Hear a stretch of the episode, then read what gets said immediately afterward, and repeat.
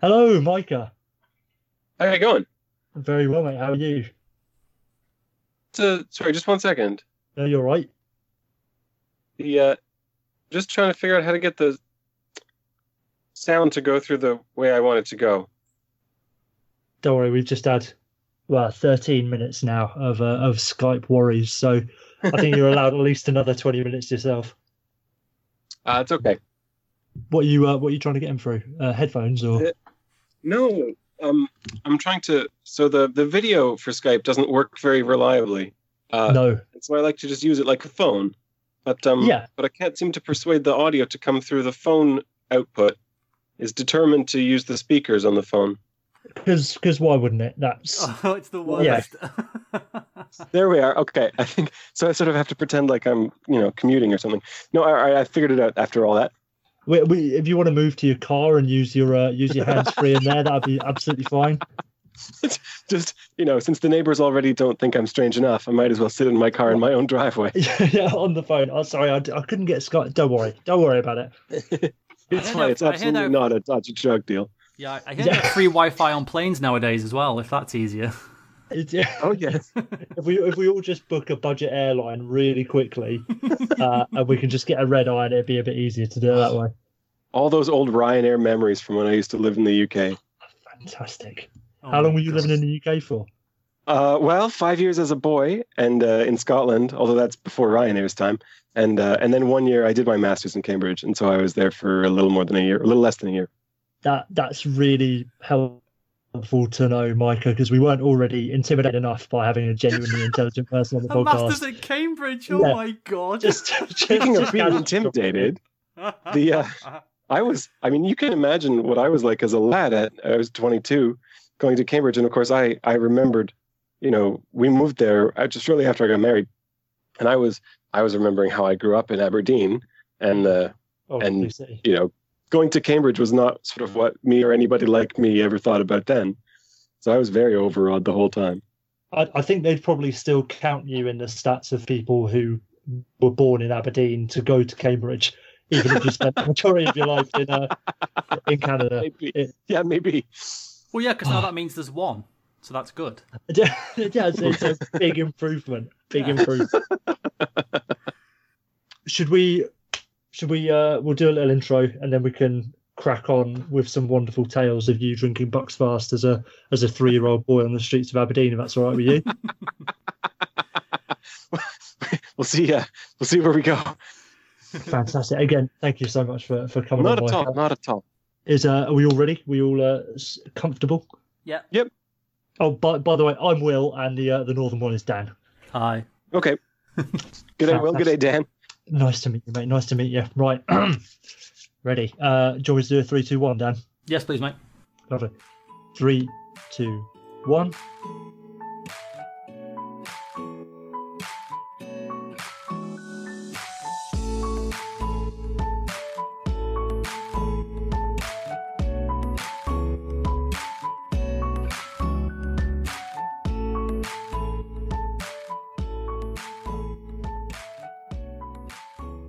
Absolutely thrilled to be joined by the legally British Micah McCurdy. You know Micah from his site hockeyviz.com or his Twitter account at ineffective math, both used to explain hockey in a way even knuckle draggers like ourselves can understand by using bright colours and shapes. Micah, thank you very much for coming on. How are you getting on? Uh, I'm well, thanks. Thanks for having me. Our pleasure, our absolute pleasure. We were we were just talking to to reveal behind the curtain a little bit about your um the fact that you were born in Aberdeen. So again, you are legally British. I lied. I was born in Canada, but I moved to Aberdeen as a very young child. So the was- the lies are unraveling and the story right. is just getting more and more twisted.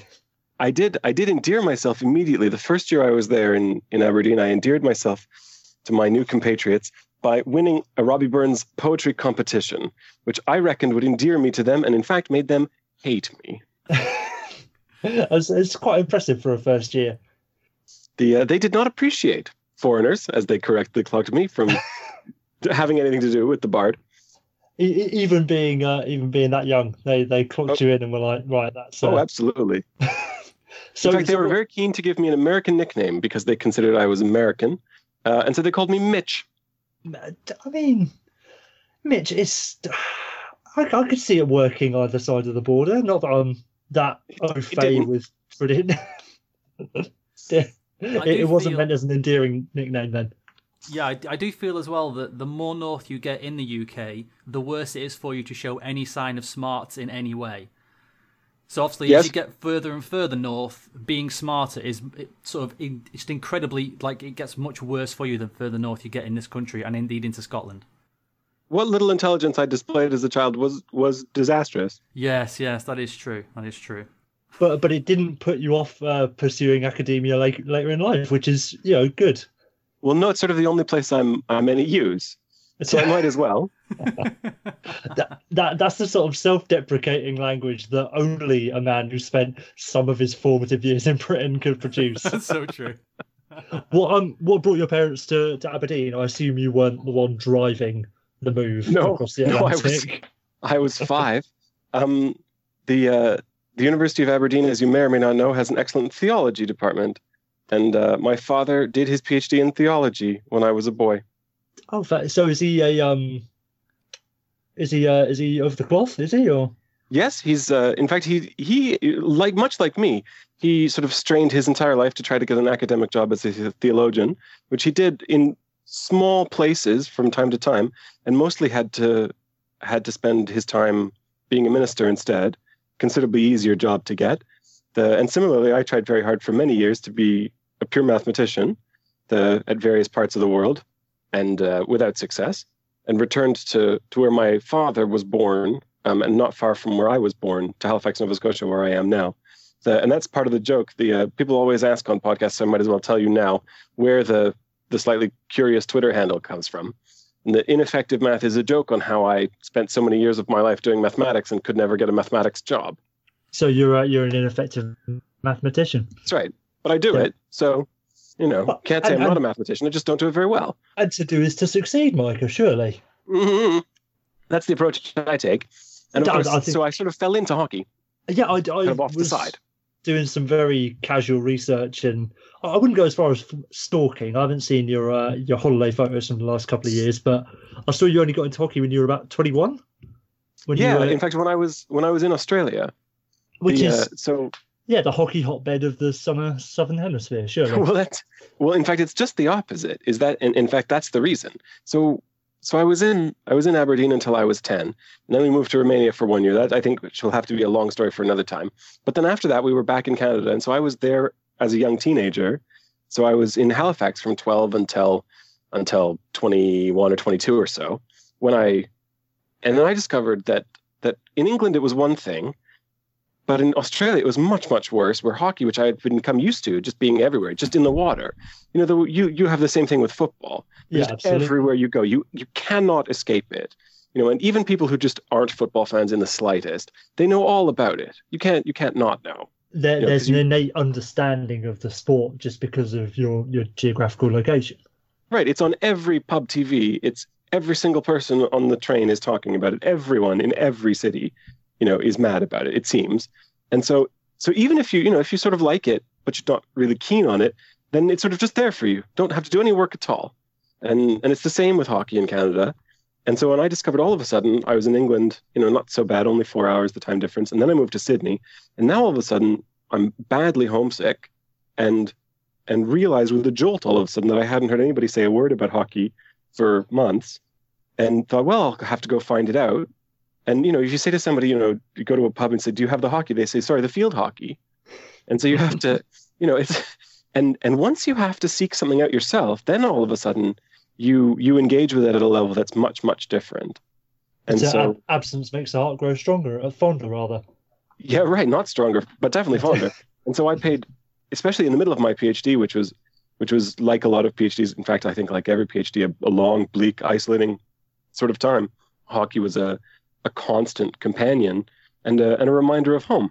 And so, but of course, because I had the extra training, I mean, extra is not the word, but because I had that background in science and math from my from my earlier degrees, I couldn't help but when I thought to myself, oh, I wonder, I wonder how the senators are going to do on this California road trip. And then, well, I thought, well, I'll work it out. And then you just try to write down a little thing, And you think, well, you know, I need a sort of a model to do this properly. Well, I need some data for the model, and then all of a sudden, it sort of got out of control. Uh, do, do you think? Sorry, sorry, Dan, you go on. I was just going to say, yeah, I feel that's interesting with you in regards to sort of noticing hockey more, being in Australia. I think we have the same thing here in England. Is that because it's so niche over here, as it would be in Australia, it feels like it's your little secret, and then you can form mm-hmm. that. You form more of an attachment to it. I feel. There was so, for instance, when I was in Australia, towards the end of my PhD, the Canucks went to the Cup, and and most Sydney siders who have a connection to Canada have a connection to Vancouver. You know, there's direct flights. The anyone who's ever paid any attention to the NHL is probably a Canucks fan. You know, with a slight chance at uh, at one of the more popular sort of bigger teams, the Kings, the Leafs, a little bit. But the but the West Coast Canadian teams are where are where most Australian fans end up. And so when they went to the Cup, the sort of all of the hockey fans in in all of Sydney, a city of what five ish million people, sort of all came out of the woodwork, and and so this is before I knew anything about Twitter. Um, and so we were all we had these little Facebook groups where we'd find each other, and people would say, "Oh, you know, you should know so and so. He's he's British, but he loves hockey. Oh, you should know so and so. He's Canadian." And the and we all sort of found each other, and and started like going to pubs in larger and larger numbers, um, and eventually petitioned the Lord Mayor to give us a variance on the alcohol consumption laws, so that we could open and so that a pub that that really wanted our business could open up an hour earlier, so that we could get pissed while we watched the Canucks lose Game Seven. That it had it had this incredible. So it had this it had this incredible like this great, you know, all of these people were I, I'm not certain any of them would have been my friends had I met them, you know, in Toronto where they were from or in in anywhere else where they were from. But because we were all very far away from wherever we had come from, or even the native Australians, we're thinking to ourselves, you know, they really had that same feeling like, oh, I've I've sort of worked my way into this secret little club. And so we were mad about it and that that really makes it easy to to sort of put your head down and put a lot of work and a lot of hours into it because it feels like something really special, not just like sort of the same thing that everybody else does. Although of course now I'm back in Canada and everybody else does pay attention to it. It's it's that thing where where you've invested so much of your time and effort to find and experience something that to find other people who are willing to go to such lengths for that yeah hobby because sport sports is a hobby at the end of the day yeah is is something that can really surpass, like you say, any other sort of ba- social boundaries that you'd ever find. And it's it's just incredible. And so I, I didn't strongly consider myself a Canucks fan before or since, but but for the for that playoff series, for that that run, you know, because it was in a particular geographic place for just those reasons that you said, that was a very very special thing to be part of. It's funny how um, yeah, we always hear of, of a, a lot a deep playoff run or, or a cup run uniting a city around a team. You know, say with the Raptors in the NBA last year. Oh, that, happens, yes. That that can happen with the Vancouver Canucks in Sydney, Australia. It's just right perverse, absolutely perverse. But that's you know, but that's what people are like. And I sort of in a smaller way, you know, I was in I was in Australia and became a, a Swans fan for the AFL, the Aussie Rules mm. football which which you can't get here. And so now I sort of very very slowly and gently repeat the process with a smaller group in a smaller city with a different sport. I'd, I mean, I'd say you probably have less AFL fans in, in Nova Scotia than you would hockey fans in Sydney, but I, I just don't know what to bet against anymore. well, ten times ten times fewer people is a reasonably good bet. Only half yeah. a million in Halifax, and that's only if you're being very generous. and and even if you apply the same percentage of hockey fans in Sydney to, to AFL fans in Nova Scotia, I think you'd probably be uh, coming up a bit short there. I think so. So, did hockey find its way into your life essentially just because you're Canadian and you couldn't avoid it? Like you said, like us English people with football, or was there another way for you into hockey? That was no, that was really the way of it. And then I sort of it kind of lay dormant for a while. You know, when you're a little kid, you you stay up and you watch Saturday night games because that's that's one of those things that you can get away with staying up for. Mm. You know, if you because yes. because it's because it's in the culture, right? You know, you say to your dad, and my dad wasn't even big on wasn't even a particularly big hockey fan, although he and I sort of got into it together later in life, which was another another incentive for me. The and so, you know, you say something like, "Oh, I want to stay up and watch the, the late game on Hockey Night in Canada. I want to stay up until 11:30 when you're, you know, 13 or something." And that's, you know, pushing it a little bit. But if you, but it's hockey, and so, you know, your dad wants to say, "Well, fine, why not? Let the kid enjoy the national thing." And and so then there's, you know, it's a little all of those tiny little barriers that might be somewhere else just aren't there. and you you know just the opposite and so then but in terms of personal commitment you know really like i mean now it's my career and and that came much much later and do, do you, sorry go on, no no you go on I was just going to say about the your your move into the analytical side of things, and specifically your work with HockeyViz, obviously.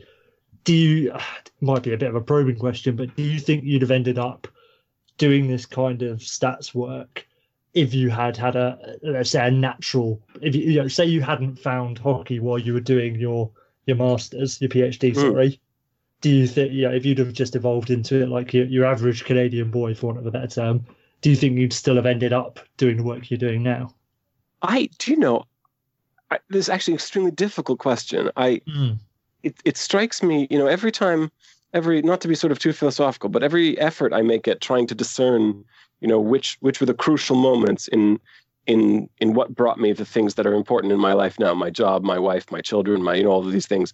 So many of the of the sort of key details are things that you wouldn't you wouldn't believe if you sort of wrote it down in a work of fiction. You'd say, "Well, that's ridiculous." You know, a little tiny thing like that couldn't possibly have you know a serious effect. That's just terrible writing. And yet, you know, in retrospect, uh, I mean, all those stories are are incredibly long, and and I won't bore you with any of them. But but it's very hard to say, well, you know, obviously it had to be like this, or or you know, could well have been like that if it only not been for this other thing. You know, in this dramatic crux moment. It is not really there's so much incident, so much curiosity, so much happenstance that seems to go into all these things. So I, I, honestly don't know. But that that's uh, to follow you quickly down that philosophical rabbit hole. That that I think is the beauty of life. There are so many parts of everyone's individual story that you look at and you like you say you think if you wrote it down as a work of fiction it wouldn't you know it wouldn't sell it wouldn't fly but that's it it's hard to i mean for me personally i find it hard to say whether i believe in fate or not because you just look at so many different things that happen in life. And like you say if if it wasn't for minute details it'd be the most you know mundane and and uh, sort of inane little details yeah. that you they are part of the fabric. And if you take those away it's a completely different story. So I, I absolutely hear what you're saying. You do see little details crop up though. Like like for instance the there's there's common threads that you can run through and they're not really narrative threads. They're more like just like personality threads and and and tastes. So when i was you know mathematics for instance has been has been a constant presence of one type or another in my life eh, throughout. The and so taking quantitative approaches to something so it was always always going to be like that. So whatever kind of job i ever got if it was sports it would be one thing if it was academia, it would be another. But it was always going to be quantitative. It was always going to be visual. Like those those those elements have always been there. Like my PhD, for instance, is is pure mathematics. And you know, if four people have read my PhD thesis, I will be ecstatic. You know, I I'm not even one of those people. Like, but the the the specific detail of what it's about is not relevant. But the methods that I used are entirely pictures. So all the proofs, or almost all the proofs, are done in pictures. In fact, that was that was the point of the thesis: is that you could accomplish all of these tasks using pictures, whereas before you had to use these long, the sort of the symbols that that you're familiar with that you conjure up in your mind if you haven't done any mathematics yourself. You have this the sort of Good Will Hunting style, you know, a chap writing on a window with lots of Greek letters, you know, and a lot of math actually does look like that. But that visual approach is something that I did in my PhD, and then even though that material I don't do anything like that anymore, since now it's all hockey all the time. But the visual approach is still the same, only now it's data and it's trying to connect with fans who don't have any mathematical background instead of highly technical specialists. So even though the subject matter changes, and then sort of the plot, if you like, is all different all the time, the, the elements and the themes are are extremely similar. That's absolutely the idea. It's taking the the same sort of approach and and way of of critically thinking and analyzing, yeah, anything, be it like you say, be it sports, be it maths, be it I mean, I, to, to an extent, you can get it with, with other other things like literature and films as well, and and presenting sure. it in an in a more easy to digest, uh, you know, form. Well, and, and, of course, the first audience for all of my work is always me, mm. and and that and that's part of why everything is so relentlessly visual. It's not just, you know, it's sort of cheap and and glib to say, well, it sells, and in, I mean, in a way, it does after years and years of trying, but but it's the only way that I can understand. So there's sort of no choices that way. You know, we were joking about we were talking about a moment ago about how so many choices seem to be spurred on and, and minuscule. I mean, other choices are completely inevitable. Where for me, understanding things in non-visual ways is just completely impossible, um, which is which is a little bit unusual actually among mathematicians. There's not not quite so many visual learners. Um, tend to be much more symbolic, much more formal, and and I was a bit of an oddball that way. Um, I don't know if I would have ever called myself weak or strong relative to other mathematicians, but that stylistic choice was very different. And that's made it a lot easier in a way for me because since precisely because all of the things that I put out, if they don't, if they're not clear to me, then then they don't get through the filter and they don't get pushed on to somebody else. And so I never feel like I'm doing something ad hoc or something um, artificial. The because it always has to make sense to me in the first instance, and then that gives it an extra satisfaction. So, in the mathematics community, then, Micah, is did anybody ever? I don't want to say look down, but if if you were more visually based and other mathematicians normally aren't, did you ever feel any pushback or oh, this guy has to be visually based? That's a bit odd. Did you ever feel anything like that, or was it all normal? Yeah, well, not exactly pushback. It's sort of, it's more like you know, like we were telling stories a second ago about how I grew up in all these different countries and traveled around. You know, the same way that you meet somebody like that in a pub and you think, oh, one of these people who travels. You know, it's a little bit unusual. oh, like he's a you, visual guy. Wow. Right. He's just sort of, you know, it's it, to some people it it's interesting. To other people, it's annoying. To uh, other people, again, it's just completely irrelevant. And so, you know, you have these little communities though, and you you you know, I wasn't certainly wasn't the only person who thought like that. And every now and again, you'd find someone else and say, "Oh, look at at so and so's work. He's also doing something a little bit like you," and you would find something common to talk about. Okay. But it was, you know, ostracization definitely not. But every now and again, some people would say, "Oh, you know, not my thing, not my style." Kind of like, you know, don't like jazz. You were you said a second ago, Micah, about how. Uh, yeah, your the idea wasn't to make something that sells, and I'll be quite honest, Michael, without trying to blow too much smoke up your rear end what you do absolutely does sell, and it's not necessarily about the selling and the the sort of um, monetization side of it. I'd say, but it it it's accessibility. Your work, I find, I find that there are so many hockey fans out there that have a desire to be involved with you know advanced stats or however we're terming it nowadays, but just don't have the, the maybe the confidence in their own sort of mathematical understanding or just digesting the vast amounts of data that are out there.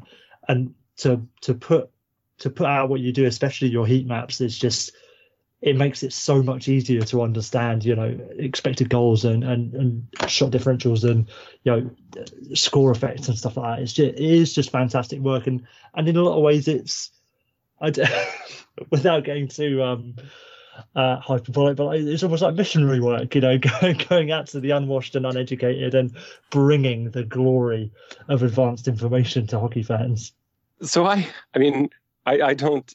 It's funny. I don't think of it in missionary terms, but I, it's. I mean, I have a background there too. My, I mentioned how my father was a theologian, mm. and then that year, that year, I, I sort of glossed over a moment ago where we were in Romania again when I was a child. Um, was my father being a missionary, and okay. the of course, the, it, all, so it all wraps around together. Of yeah, course, yeah, exactly. Together, time's a flat but circle.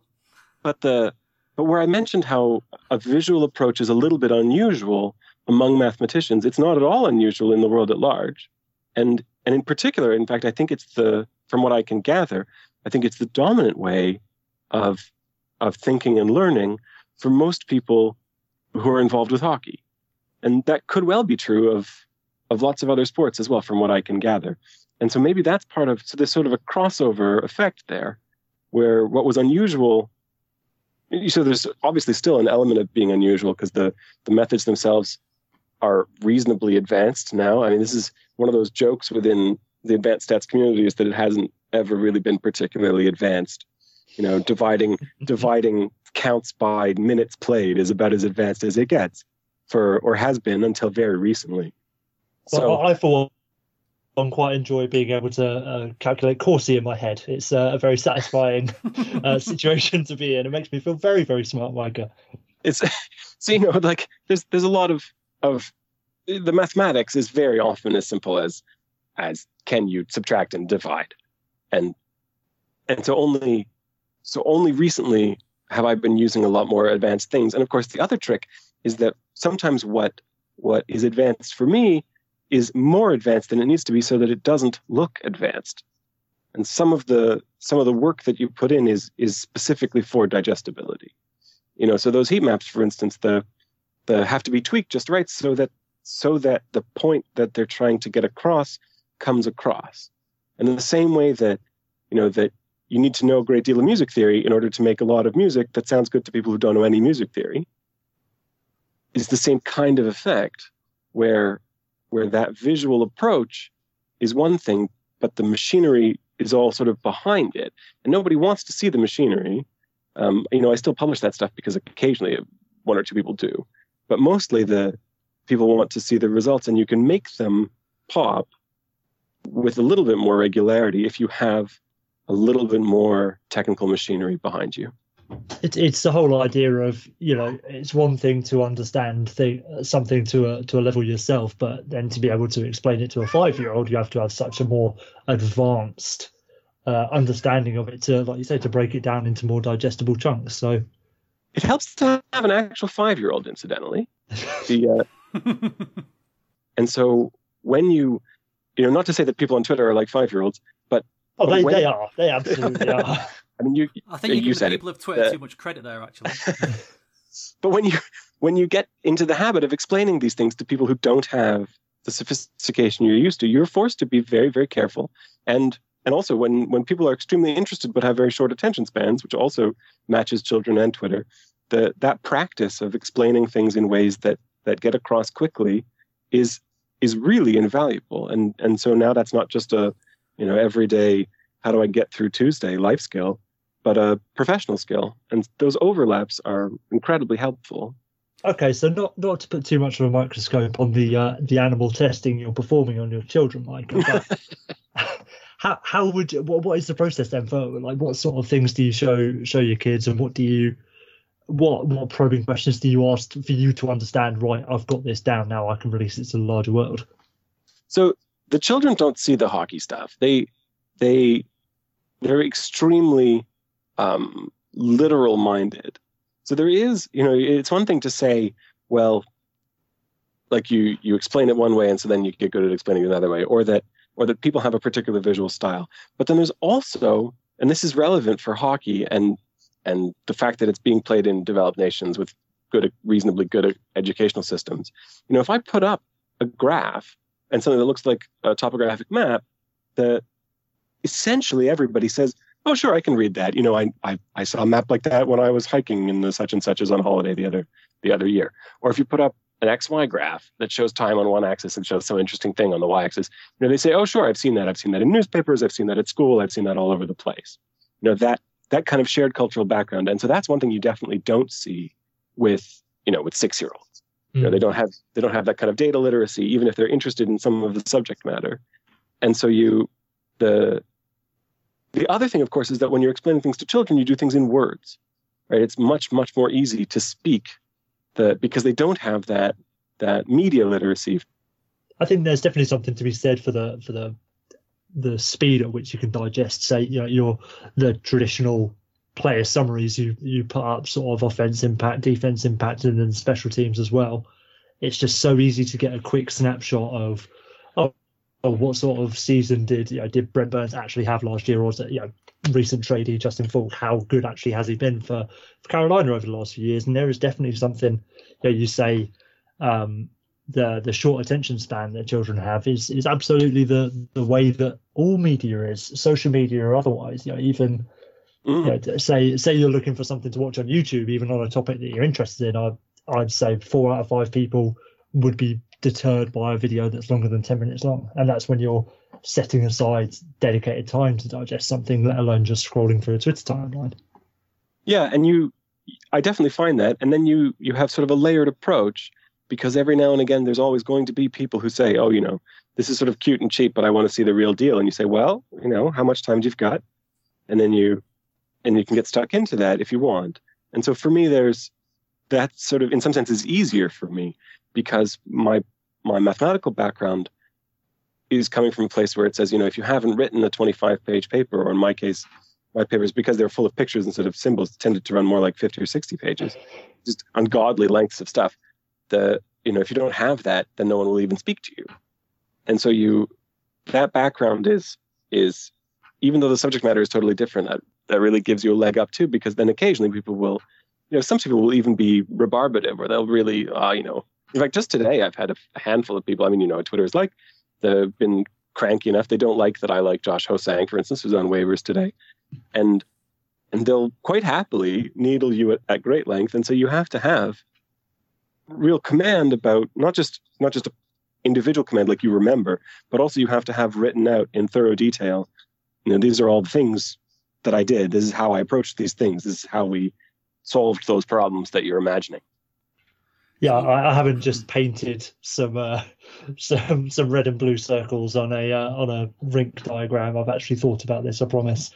Right, and you, every now and again you get somebody who says, "Oh, you know, this is this is sort of too slick. It can't possibly be actual data." And uh, you know, this sort of like you run into sometimes where where women say, you know, if they're good looking, then they can't be taken seriously as engineers. The, you run into these sorts of problems. You know, not that anybody's ever accused me of being good looking or come to that an engineer.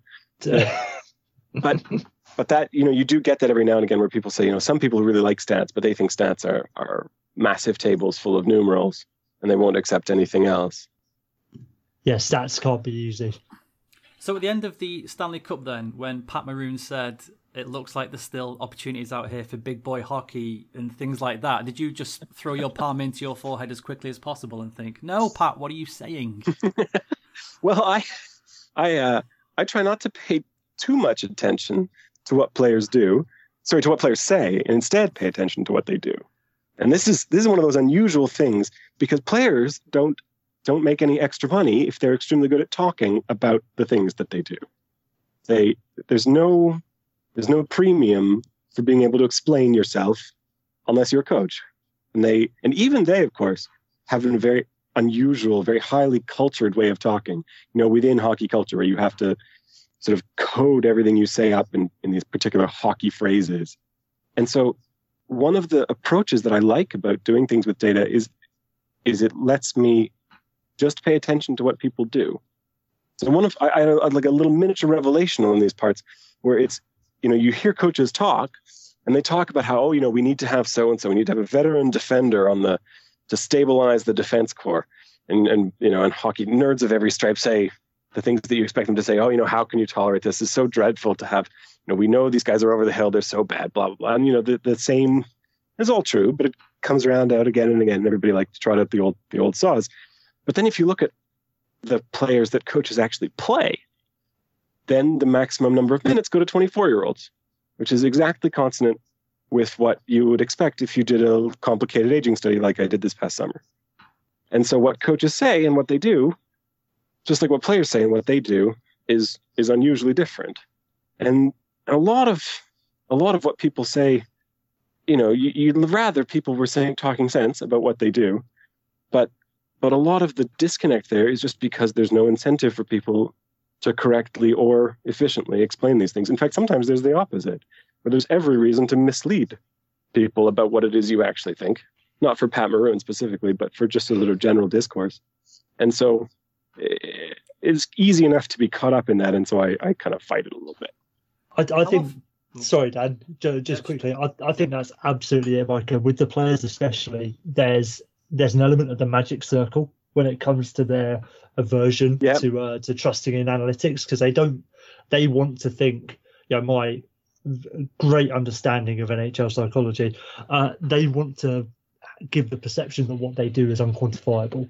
Yeah, you can't outside of goals and assists, maybe say percentage. Right. What I do is so special that you couldn't possibly measure it. You couldn't possibly tell me that I'm a more or less effective player than player X because what I do is so special. I'm so elite at my job that, that yeah, you can't simply quantify it. So so you'll never have a player accepting that oh yeah you know um you know expected goals percentage is is a very useful stat measure because then that's doing themselves a disservice when it comes to their their own sort of appraisal within the culture within within the league that's definitely part of it there's also an extra effect too where where there's there's in my mind there's still a disconnect between between impact analysis like the kind that I would do at a very high level and and what players actually do on the ice where very often I can say with some fairly high degree of certainty that I'm quite sure that this is the impact of this particular player, that this is this is what he is causing to happen on the ice. And so statistically, that's reasonably reasonably aggressive. You know, to to assert something causal is quite quite strong. Mm. But then, but then to say, you know, and this is how. You know, by doing these things and by not doing those things, that's how that you know specifying a mechanism is uh, much much harder. And I routinely can't do that. I don't have the tools to do that. And of course, that's that that thing, that gap in between this is the impact and this is what you have to do to get it is coaches right that's their as a as a collective that's their job is to know what things ought to be done so as to get the desired results. And then of course for the players the job is to do the things. And and so i mean it goes without saying that that i i mean i don't know how to skate. I'm i'm not a hockey player. And the so obviously i can't do the things. But even that explanation there's like i kind of feel like there's this excavation work that has to be done from the top down. The and i really appreciate the people who are who are lower, you know, closer to the ice, as it were, who are doing the work to come meet me to say, well, this is this is why I think this is a good idea. I think it will cause these results. And if they specify those mechanisms, then we can make some progress into saying, okay, this is this one works, this one doesn't work. You know, things like, you know, these kinds of jump-ins are not accomplishing the task that you want them to accomplish. And these kinds of carry-ins are, or vice versa. You know, but that like linking up those things between these are the instructions I'm giving to players and these are the outputs that I expect. And these are the ones that I'm getting. You know, that there's a huge amount of work there and there's very little being being done. You know, Ryan Stimson is leading the banner on this and a handful of other people oh, yeah. on what I like to call sort of quantitative coaching of of really like linking up data work with coaching work. And and you know you need all of these these sort of connecting fields all the time. We were talking earlier about you know connecting mathematics. That's one thing, but then you need to also connect in kinesiologists and coaches and fatigue people and strength and conditioning people and all the rest of it. And so there's there's a huge amount of work still to be done. Off the back of that, have you had or knowingly had any pushback from anybody within the NHL at any kind of level? Not naming any names, Jack Johnson, but maybe you know, somebody within an organization has come back to you and said, "Well, I think you'll find actually that these maps do look like this, but we value this player because X." Oh yeah. In fact, just uh, I shouldn't tell too many tales out of school, but just the other day, I I happened to be by coincidence, I happened to be in an NHL town, and uh, and was pleasantly invited along to a little bit of training camp, which has been going on recently. The, and had an AGM call me on the carpet and say, you know, I didn't appreciate that tweet you made about so and so, I don't think he's nearly that. I don't think he's nearly as bad as you said he was. And and we had no the, and and I wouldn't say that was hostile in any way, but it was definitely um, contentious in the sense that we had totally different opinions. And and so we we had sort of an interesting ten minutes there about you know well you know I wonder I wonder if he's being affected by this. What about this? What's it going to happen when he plays with these players? What about these new players? What about this guy who left? And the and discovered that there wasn't quite as much of a distance in between us as we thought at first. But you know, but still, sometimes you say, well, that's the that's the price of doing business in a place where you still only get 280 characters. And also, you know, it's one thing to say, well, I could have been more thorough, but also, the you know, you don't you're not putting sort of the most thorough analysis into everything you put out. You know, you can put out a, a simple one tweet summary of some guy, and it's going to leave out a whole bunch of stuff.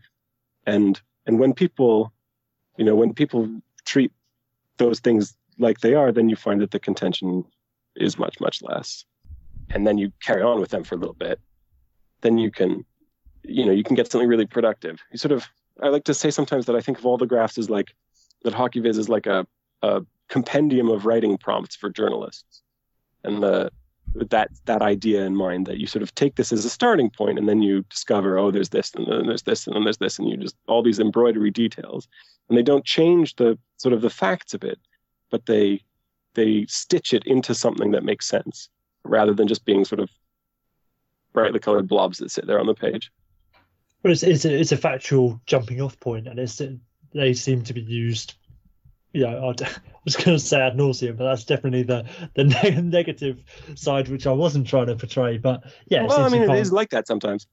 But no, absolutely not, absolutely not. It's like you you can't move for articles with with your work in there, and it, it as a as a pure fan, like it just makes it so much easier to, to digest than, than lists of of you know just just counting stats sort of thing.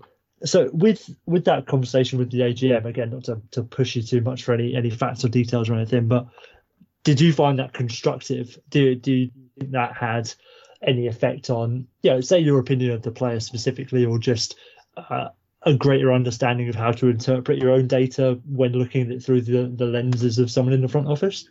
Oh yes, absolutely. And they, you know, they like they have in mind a particular development. The player in question wasn't particularly old, so they had a, a development path in mind, and which I don't have. You know, I don't have that kind of that kind of investment in specific players, and so they they had quite specific reasons for why they thought the weaknesses I'd identified were not especially serious, and and it's not completely clear to me that I would have considered those things, you know, even if I'd had the the data available, but but I I certainly kept that in mind, and it's you know you file these things away all the time because then you know there's always data coming available of one kind or another, and there's always a cost.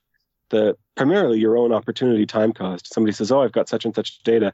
You think, "Well, how long would it take me to integrate that into the database? How long would it take to make sense of that, to clean it, to to adjust it, to start doing anything useful with it?" And then if it's the sort of thing that's come up in three or four conversations like that with that AGM I just mentioned, then all of a sudden you think, hmm, maybe I will do that. You know, go see if there's really anything there, even though it wasn't my idea in the first place. And the you sort of just train your spidey senses, if you like, for for what you might be missing. Is there anything you think in regards to hockey that could be taken from other sports in regards to statistics or analytical analytical data? Is there anything you're kind of pushing for that isn't really being looked at that you would think should be there? Um, I like a lot of what they're doing in basketball. I'm uh, I'm not a basketball fan. I'm not a fan of the sport, but I'm a big fan of the way that it's analyzed by the people that I know who analyze it. And the I take a lot of you know you, you always want something a little bit outside of what you do so that you can discern just how different it is if you really want to learn something new. And so I find that that basketball is sufficiently similar to hockey that a lot of the methods I can say, oh, you know, that's just like when I do such and such, and then I can get a handle on understanding it. Um, and so I like a lot of what's going on there. Um, basketball is just a little bit more combinatoric, a little bit more. You know, you only got this many options, and on ice there's a there's a few more choices. Um, but that kind of you know, it's it's always nice to have like a big brother to look up to. Say, well, they're doing something really serious, and they've got you know, this is the kind of computers you need, and that like a lot of that is sort of behind the scenesy. How am I actually going to get this done? Not so much, you know, this is what I'd like to present. But I also like the presentation too because it's not you know, it's not a small sport with a handful of of of TV channels displaying it. You know, it's it's a massive, massive industry where lots and lots of people are giving it every scrutiny.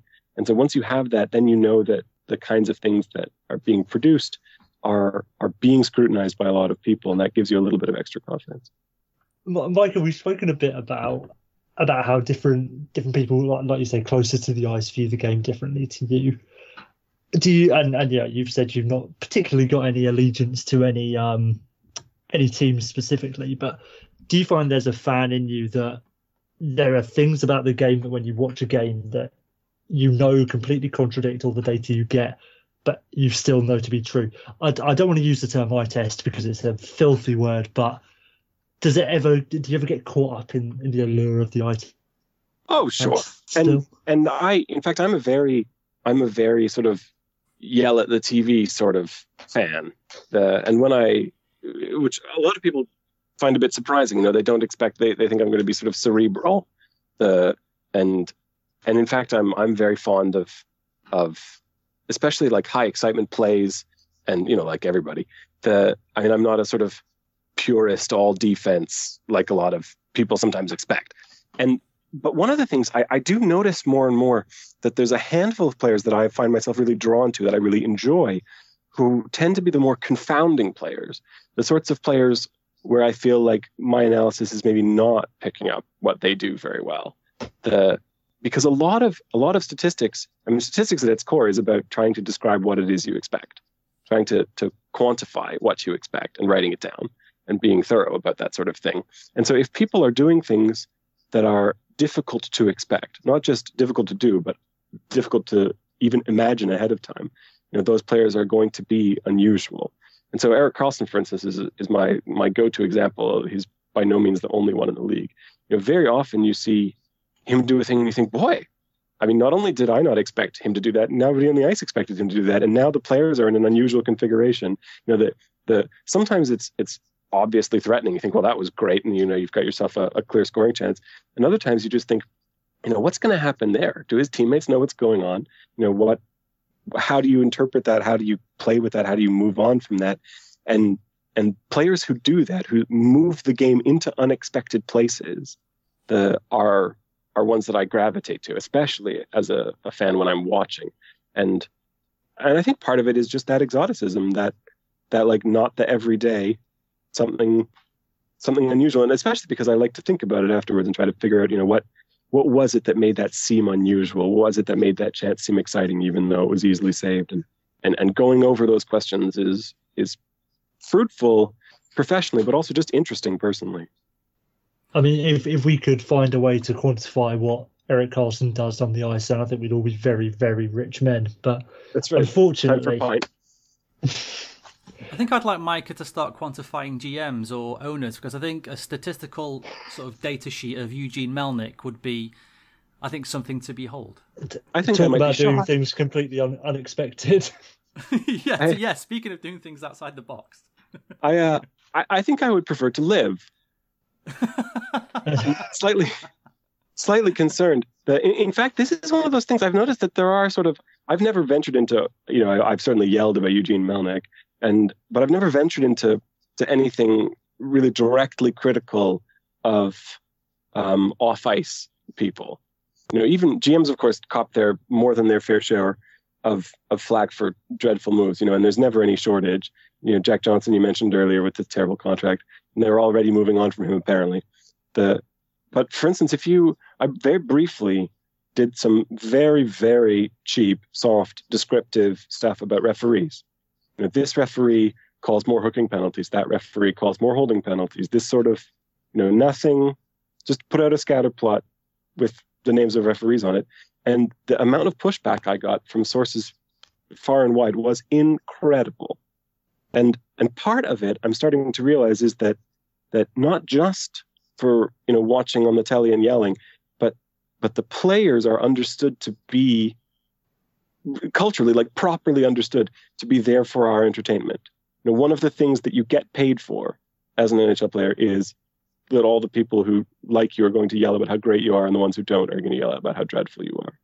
And you know that's that's par for the course. That's part of the job, and and it's not understood the same way about refs or even about owners or GMs, not quite at the same level. And so you can really you can really touch rails there. And for someone who's working in the public, you know, I I take that with a little bit of extra caution. Where so if I'm if I'm going to put out anything more about refs, which still interests me, it'll be with a great deal more care and caution than I would toss off some chart about oh you know so and so fourth liner is a dreadful fourth liner. You, know, you you have to be a lot more careful when you talk about things like th- that aren't actually literally on the ice.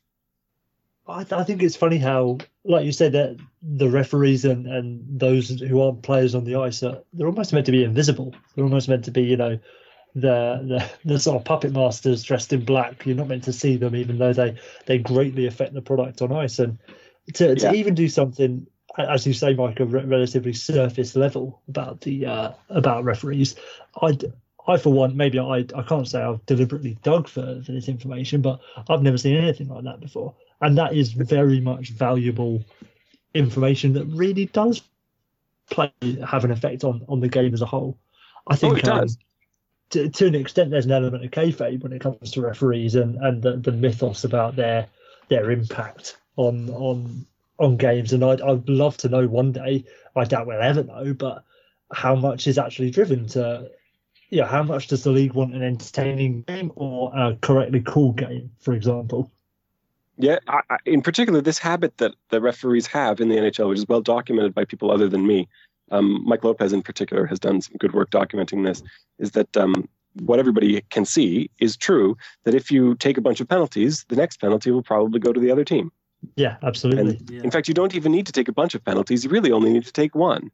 And the probability of you getting the next penalty after you've had the first one um, drops off considerably. And if it's late in the game and you're the home team and you're the one who's had one fewer power play, then your chances of getting another one are especially high. And so the, it's possible, of course. Little statistician in me says, you know, maybe maybe that's because you play differently. The maybe those penalties are actually affecting the way you play. But it seems a bit more likely the that referees themselves are, you know, doing their best to be balanced by being imbalanced. And you you can't help but but try to quantify that. And it's funny, of course, again, going back to what I was saying a second ago about about where people are strangely sensitive.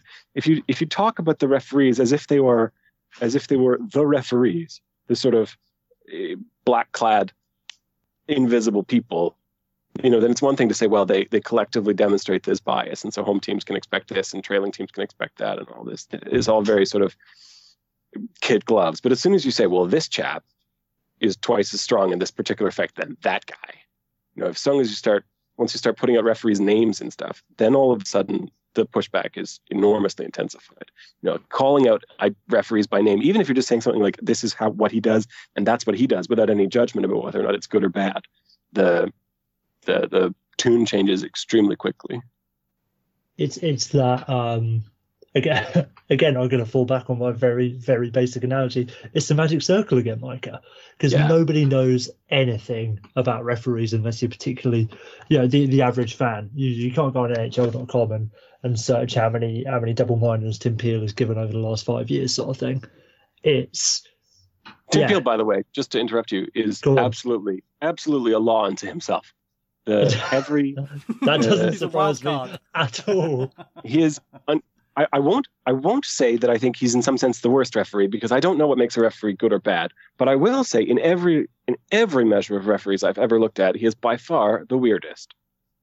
And and if there is any truth to this idea, the referees in the NHL act as a unit instead of all have broadly the same, you know, which they ought to. We know that memos go out that say, please call the rules like this. And this is what we mean when we say this is against the rules, you know, with videos and stuff. And sometimes those even get publicized if there is one person who is not paying attention to any of that and simply doing entirely as he pleases, it is Tim Peel.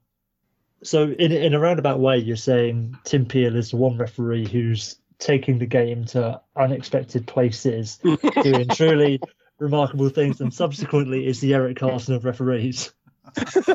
That's sure. You can you can mark me down in the pull quote as saying that Tim Peel is the Erik Karlsson of referees. Thank Fantastic. you ever so much, Mike. That's or that Tim Peel is McBain from The Simpsons. He just doesn't go by the book. He just does. His, he's a complete outlaw. He's like the outlaw, the outlaw Tim Peel. I'd, I'd like to think he's some sort of combination of the of the two, really. Like like if Erik Karlsson had a Tommy gun. Yeah. I would like somehow had two sticks. I, I, approve. I feel like we should do some quantitative analysis of this. Uh, yeah, yeah I, I think we've we've made a real breakthrough here. we can really affect change in the league moving forward. Micah, you've been more than generous with your time. Can I squeeze one last question out of you, please? Of course. I, you you famously offer a service to uh, to NHL teams, which I don't quite know if anyone's taken taken you up on it to to say no up to five times a season for for is it a million dollar fee? One million Canadian dollars. That's right. Can, uh, specifying the Canadian, you don't want to get done over by that that exchange rate. if you could pick one move from the off season to say no to, what what would it be this year? I the I guess Jack Johnson was actually strictly speaking the end of last season, not this off season. But that deal that the Penguins signed him to was disastrous. Oh, horrendous. Um, the the do you know? I mean, the, the backstory to that tweet, I just before I sort of answer the question properly, um, is that I was incredibly drunk, and it's, it's very it, it's funny. You know, people mention it all the time, and uh, and but it's very embarrassing. It's one of those things where I I I don't know if you would describe me as reserved, but but I is certainly considerably more bombastic than my natural uh, tendency to, think of myself. But, but the, while it's while it's bombastic, sorry to cut you off, Michael. Like it's it's absolutely true, and I, I'd wager that there are a significant number of people in, in the more high-minded corners of hockey Twitter that would be able to successfully provide that service. So I don't think you should feel uh, feel too bashful about well, revealing your inner thoughts. and of course, you know, the funny million dollars has this beautiful ring to it, but the million dollars isn't a great deal more than NHL minimum, and a lot of players are are actively harming their team. for, for considerably more than a million dollars. I, I have to say, you know, the the most the one that's most on my mind and could well be the largest mistake, although they might get away with it, um, is putting the Islanders putting Josh Ho-Sang on waivers today, which which doesn't make the slightest bit of sense to me. And the man's been the subject of any number of rumors, any end of of quote unquote character off ice complaints. And his on ice results, especially when you you go through all the rigmarole that I encourage people to do and adjust for his teammates and take care of his competition and make sure you're accounting for his zone starts and all the rest of that, are glittering. What little you've got. I mean, he's only played 20 or 30 games in the last few years, but but 20 or 30 games is not easy to play at the level that he's played, even for for 10 games, let alone 30. And and if there's any lesson that statistics has taught us, is that if you have somebody who looks good in a small sample, you should bloody well find out if he really is that good or if he's just been good in a small sample. And, and he's largely, thing... so, sorry again, Mike. Uh, he's largely done that in like a third line role with with teammates like line mates like Casey Cizikas. Like, yeah, yeah, all due respect to Casey Cizikas, but I'm sure, sure. If, you, if you stapled him to Mat Barzal and, and maybe Beauvillier or or Josh Bailey on the other side, he'd probably have even greater results. Well, the I mean, last it's funny that even the little scrap of games that he had this last year, that he had five games with Leo Komarov and Valtteri Filppula. That was those were his line mates, and so that's not you know those guys are NHLers and they're not about to be drummed out of the league, although Filppula might not. The you know that's and, and he produced shots and even goals reasonably well. The certainly shots, team shots in particular. Then they moved him onto a, a slightly better line with Brock Nelson and Anders Lee and buried him in his own zone, and he continued to produce lots and lots of shots.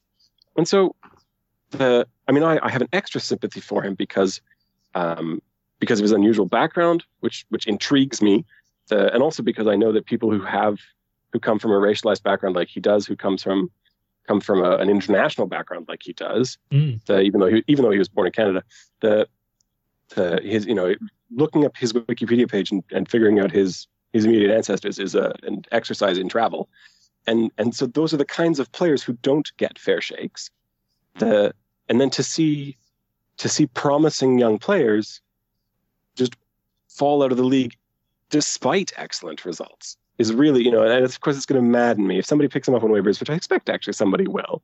I sort of have enough. Uh, I couldn't possibly tell you who, but I have enough people on the inside and enough teams now that I hear the whispers and the rumors sometimes. So I think somebody probably will pick him up. But then if he goes on to have, you know, even a half decent year, people will say, "Oh, he turned it around. He needed a change of scenery," the and which is just the things that people say when in fact he turned nothing around and I, I mean, if he somehow manages to become even better, I will be astonished. The, but simply continuing to perform as he has done would be vindication enough for my particular tastes, and uh, and all of the, those extra details just sort of make it bite a little bit more that that the culture can be corrupt, and is perhaps overstating it slightly, but I don't think so. Where where particular kinds of players can get overlooked. And and then of course you get these extra details. Oh well he was on waivers. Oh well he was on three or four teams. Oh well he was bounced around. He's been up and down between AHL oh his AHL results are spotty. And of course he's playing in AHL ranks with AHL players. And and like that narrative stuff can be so toxic and and is really tiresome you know the I really enjoy narrative things when they're when they're positive or even when they're just interesting like like that sort of soap opera stuff of of can be fascinating, can be compelling. But when it's just designed to to demean and degrade, then it really puts me off. And so that would have been, I don't know if any, you know, of course the joke is that nobody listens to me like that, let alone pays me a million dollars. The, uh, but that certainly would have been high on my list of no's. I, I think the the really sad thing, Micah, is that a lot of people wouldn't listen to you even if you were actually being paid a million dollars to give that advice. Like you'd without getting too depressing about it, you could have spelled out this Ho-Sang story on on the night he was drafted, the way he's been treated by the league, and it's it's horrendous. Like I, I really want him to be picked up on waivers, not only because I want to actually see good players in this glorious league that we have, um, not only for for Ho-Sang's sake, but I also just want to. I really worry that he's going to be picked up, like you say, and uh, and turn it around, and especially if it's with uh, a traditionally hard nosed either GM or coach at the team because that will so easily feed into the narrative of oh he just needed you know rapping yeah, yeah. on the knuckles he needed to be to be reined in you know, a la Tyler Seguin but with a bit more um, negative connotation all things considered I mean if there's if there's a real takeaway for the kind of my broader philosophy for hockey is that people ought to pay a great deal more attention to what actually happens on the ice and a great deal less attention to everything else and and so in as much as I, I don't know how much influence I've got, but I do try to use it to to shift that culture. And if it's in the service of a more quantitative um, angle, if you like, then then I think that that can actually have. You know, people often like to say, "Oh, well, you know, it's math, so it's got to be dehumanizing and robotic." And and I think when you when you factor in those cultural things that are already present, it can actually be considerably can be liberating, can be much fairer. That's the hope, at least. I do Last think that's. from Uh... me. Oh, sorry. Oh no no no! Go on go on, Dan. So yeah, uh, last question from me, Micah. Um, as we look behind, as we end the uh, interview, obviously, as we look behind the man behind the data sheets, if you could imagine this was maybe uh, some kind of speed dating scenario, uh, what would you like to do outside of hockey? Ah, I'm extremely fond of board games. The uh, Oh, My wife and I- Heart, fabulous. my wife and I have between us about 150, and uh, and we have. Uh, in fact, there you could probably find some pictures on my Twitter feed if you search, especially for the word hexagon, because they uh, they all go up on two bookshelves in front of a wall that we painted with a hexagonal pattern, um, in a sort of board gamey theme. And so we have we have uh, friends around uh, every every Sunday. So I was up until all hours last night, drinking, playing games with my friends. And so that's the. I mean, especially with little kids, the hobbies outside of the house become considerably harder, and uh, and so that's definitely the. In fact, that plus work is, you know, then domestic responsibilities and making sure the house runs, is uh, is about all my life. Favorite board game then? What you go to? Oh, it depends entirely. I mean, part of the joy of having hundreds is that, you know, you've got one for every situation for every person you're talking to. But my favorite is almost certainly uh, Agricola, and uh, Uwe Rosenberg is probably the the best designer in the world now, and, and has been for a decade or more. And I think that's his masterpiece. Could, could you briefly describe Agricola to uh, a heathen such as I, who uh, whose probably last board game I played was Cluedo? It's a worker placement game, so you have different different sort of so shared spots where you try to send your workers instead of and get the best ones before your competitors get their ones. Um, it's the theme is of a, a medieval farm, uh, and there's every chance that your people will starve and you will be ashamed. It's surprisingly surprisingly evocative. We have a it's it's I mean it's funny to to describe it this way because it's tremendous fun. But we have a sort of within my circle of people who play the game, we have a, a description of a thing that we call the Agricola feeling, which is the feeling before you make your first move, before you have made any choices, that you have absolutely, completely ruined all of your own plans. Crucially, this feeling of failure before you begin, you know, that, that oh, I've done everything wrong. You know, I, I, thought about my problems incorrectly and now all is lost. And the, that that feeling of dread of just having no confidence in your own your own decision making. and it's very and the game itself part of why it produces this feeling is that it's extremely tightly balanced and and everything you do has that feeling of great importance like if i get this wrong then then everything is lost that sort of taut feeling that you associate with with you know well i mean with good hockey games when you're watching or with something like um like a good chess game between people who know what they're doing where the slightest slip of the hand and all of a sudden you're going to be completely ruined I thought it was just called the life feeling. Okay, never mind. depends how you live Yeah, that's true. That's true. Um, yeah, so okay, we'll look forward to the uh, Agricola data sheets then on Patreon anytime soon. Yes. the uh next week i expect Micah, you've been very, very generous with your time. Thank you ever so much for, for joining us tonight. Um, have you got anything you want to plug before we say au revoir? the uh, I encourage everybody to check out the website, uh, which is hockeyviz.com. Um, and it's some of it is free, lots and lots of it is free. I pay my rent by the subscriptions from it, though. Uh, it's nice, sort of nicely arranged, though. I won't tell you any of the specific things. If you find anything you like, uh, behind some of the doors you'll find lots of beautiful graphs, and behind other of the doors you'll find somebody asking for money. And the somebody is me. And so if you are interested in whatever you find, you should follow the links and give me the money. And then everybody gets to be happy. The uh, it's hockeyviz.com, V-I-Z.com. Um, and it's been it's a surprisingly fun way to make a living, and I encourage everybody else to try it. D- Not Just too many other just people to- because you do still have rent to pay, though. But, well, it's true, Yes. true. Thanks Yeah, for having just me. Quickly, no, yeah, of course. And the reason we wanted Micah on is to just to say, Will and I are both huge fans of your work, and I, I personally encourage everybody to check out that website because it is absolutely fabulous. And yeah, thank you very much, Micah, for coming on. Not at all. Uh, my pleasure. Ah, there we go. There we well, go. well done, everyone. Yeah, I know we've said thank you about a thousand times, but seriously, thank you so much, Micah. You're welcome. Not too rambly, I hope. No, no, Rambly No, is it's what we specialise in. yeah. you were the I, I'm sorry I had to sort of delay you quite so much. The as you can imagine, the this last stretch of time um, is unusually busy, and mostly getting the season previews out. You know, it's a however many thousand words of of writing, and the but this year I uh, I was working night and day at it like I do for a couple of weeks, um, and all of a sudden everything just went right at the last moment, and so I'm actually all done. I'm ready for the season. God, fantastic. Hard to believe it. 48 hours to spare. Can you imagine? There we go. Well, you've you've cut it as close to the wire as as uh, it seems everybody else does in hockey media. So, Well, last year- congratulations. Last year I did it with six hours to spare. So Was So, so you had enough time for for a quick kip and then uh, and then back ready for uh, for the first puck drop. that was that was one of those one of those nights where I was like, well, I'll press publish on this, and then I'll go to the shop and buy beer, and then I'll be home to answer all the questions, and then I'll have beer. It was that kind of you know, six hours is enough time to go and fetch beer and still be well ready for the the season when it actually begins in however many hours. I mean, I know But, uh, parts of Nova Scotia are relatively remote, but a six-hour beer run does seem a bit excessive. the uh, the it's I, I- it has I have to say I mean I love doing podcasts as you can probably tell and I'm I'm delighted to come on yours and it uh, it pains me to have to say no to a lot of people as I've had to do um in fact and, and now in the 48 hours I'm spending it primarily by messaging all those people who ask me for podcasts and saying have you forgotten about me would you like to have me around after all and I, you're I'm first sure they'll all be with open arms. Sorry, go on.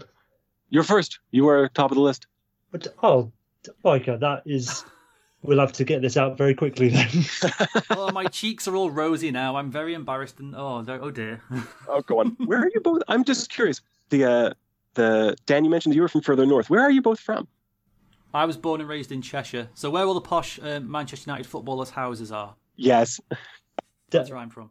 But you live on a very small, very dilapidated tenement in in between all the uh, the gold paved roads. I must have, yes, I'm nowhere near those houses, obviously, but they're in this general area. Sure.